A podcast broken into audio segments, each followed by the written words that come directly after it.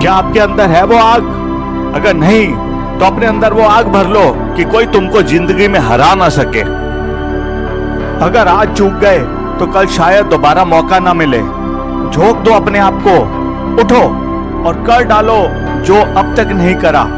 अपने अंदर जीत का जज्बा पैदा करो और पालो वो सब जो आज तक सोचते थे कि मुश्किल होगा। जीतने की उम्मीद में अगर हार के डर से बैठ जाओगे तो सिर्फ़ और सिर्फ़ नाकामी ही हाथ लगेगी और कुछ नहीं। कामयाब वही होते हैं जिनका जज्बा चट्टान की तरह मज़बूत होता है।